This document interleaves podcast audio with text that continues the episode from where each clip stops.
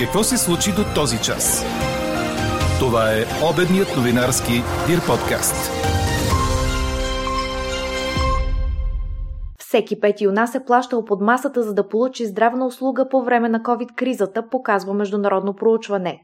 Още 21 души в България са застрашени от американски санкции по закона Магницки. Възможно ли е да се намали опашката от камиони на граничния пункт Кулата Промахон? Ще разберем в близките часове. Говори Дирбеге. Добър ден, аз съм Елена Бейкова. Чуйте подкаст новините по обяд. И днес ще бъде облачно над източната половина от страната с краткотрайни дъждове и грамотевици, съобщава синоптикът на Дир подкаст Иво Некитов. На запад ще остане почти без валежи, а температурите ще се повишат и ще бъдат от 22 до 26 градуса. В източна България остава доста по-хладно и на много места градусите няма да превишат 20.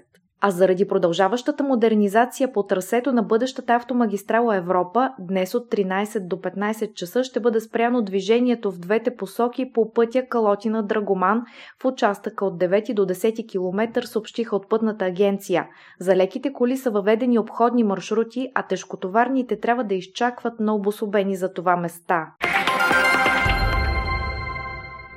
Всеки пети българин не плащал подкуп за здравни услуги по време на COVID-кризата. Това показва поручване, цитирано от вестник Guardian, предаде БНР. Почти една трета от жителите на Евросъюза са разчитали на лични връзки при достъпа до здравеопазване по време на пандемията, а около една пета от гражданите на Румъния, България, Унгария и Литва са платили подкуп за подобни услуги. В 27-те страни членки близо две трети от 40 000 анкетирани в проучването на Transparency International посочват, че корупцията в правителството им е сериозен проблем, а три четвърти заявяват, че ситуацията е в стагнация или се влушава, отбелязва още вестникът. Авторите на доклада Глобален барометр на корупцията Европейски съюз заявяват, че разкритията са тревожни с оглед на подготовката на общността да отдели милиарди евро за постпандемично възстановяване. Най-висок дял на хора, които казват, че са дали подкуп, за да си осигурят услуга в здравеопазването, е в Румъния 22%, следвана от България 19%. В нито една страна не преобладава мнението, че корупцията намалява. Най-позитивният резултат е в Словакия, където това смятат 39 на 100 от жителите. Министерството на финансите публикува разширен списък на хората, които попадат или потенциално биха попаднали в обхвата на санкциите по закона Магницки на Съединените Американски щати. В актуализирания списък са включени физическите лица, които попадат и потенциално биха попаднали в обхвата на санкциите.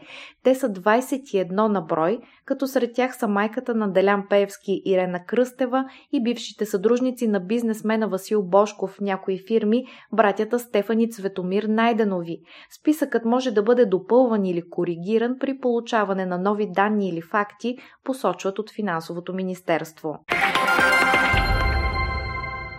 Прокуратурата е иззела болничната документация за 5-годишното дете, което почина в неделя вечерта в областната болница в Велико Търново, предаде БНР. Версиите на медиците и на роднините за причината довела до смъртта се разминават. Образувано е досъдебно производство по случая. Роднините на починалото момиченце не приемат версията на болницата, че детето най-вероятно е починало след като се задавило с кремвирш. Дядото на момиченцето, който е бил заедно с него в болницата, твърди, че той е починало след поставяне на инжекция. Детето имало астма и заради влушено състояние било прието в педиатрията на областната болница. Там според разказа на неговия дядо, с когото било настанено, той дал да хапне кремвирш и малко салам, защото била гладна. След няколко часа лекарите дошли да изложат инжекция, а след поставянето и в кръка на детето, то започнало да повръща и състоянието му рязко се влушило. Версията на медиците е друга. Според медицинския директор на Великотърновската болница доктор Галина Гарева, детето е починало най-вероятно от задушаване с храна. Тя се позовава на находки от трахеята на детето по време на реанимационните дейности. В рамките на разследването предстоят разговори с родителите на починалото дете, които се прибират от чужбина. Какво още очакваме да се случи днес? Как да се намали времето за граничен контрол, да се подобри инфраструктурата при увеличения трафик между България и Гърция, както и да се осигурят зелени коридори за камионите на граничния пункт Кулата Промахон. Това ще обсъждат днес представители на държавата и браншовите организации на работна среща, която ще се състои на граничния пункт. Идеите на превозвачите и вариантите за тяхната реализация ще разберем малко по-късно. Днес изтича срокът, в който президентът трябва да определи наименованията, границите и номерацията на изборните райони за предсрочните парламентарни избори на 11 юли, съобщиха от Централната избирателна комисия а утре е крайният срок, в който ръководителите на дипломатическите и консулските представителства трябва да поискат съгласието на приемащата държава, ако такова се изисква, за произвеждането на изборите и разкриването на избирателни секции в чужбина. На утрешното си заседание правителството трябва да приеме план сметка за вота. До края на утрешния ден ЦИК определя броя на мандатите за всеки изборен район, както и условията и реда за машинното гласуване.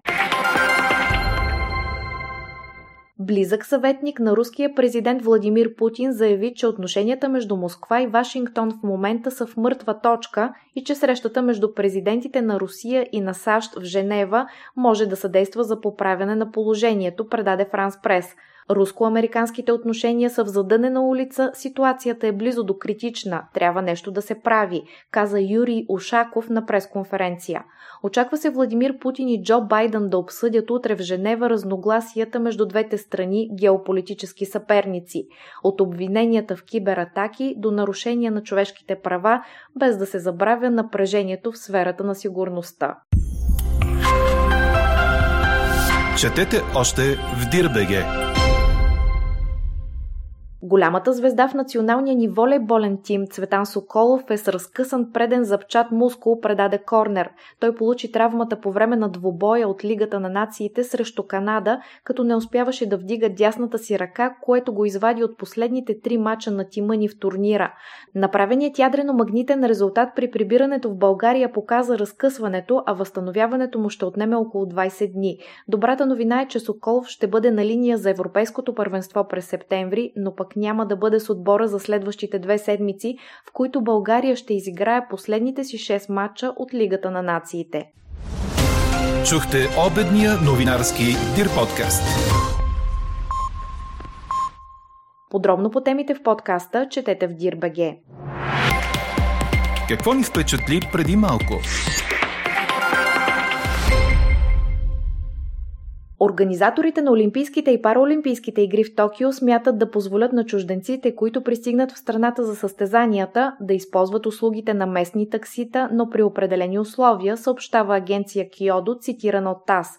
Чужденците ще могат да пътуват с такси само между мястото, където са настанени и спортните обекти.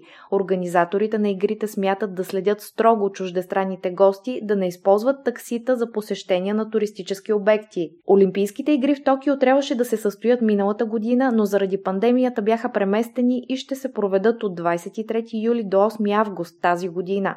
На 20 март организаторите решиха окончателно да проведат игрите без присъствие на чуждестранна публика. Решението за допускане на японски зрители на състезанията ще бъде взето този месец в зависимост от развоя на ситуацията за вируса. А какво ще кажете за това? Лекарският съюз иска да се регламентира възможността при нужда всеки здравно осигурен да може да потърси неотложна помощ навсякъде в страната. Към момента личните лекари са длъжни да осигурят на пациентите си денонощна помощ, като немалка част от тях са сключили договори с медицински центрове, обслужващи болните след края на работното време на общо практикуващите медици. Искаме всеки здравно осигурен, където и да се намира в страната, да може да получи неотложна помощ, когато му се наложи, а не само в района, в който живее, казва председателят на Българския лекарски съюз доктор Иван Маджаров в коментар на предложението за отпадане на денонощното разположение на личните лекари.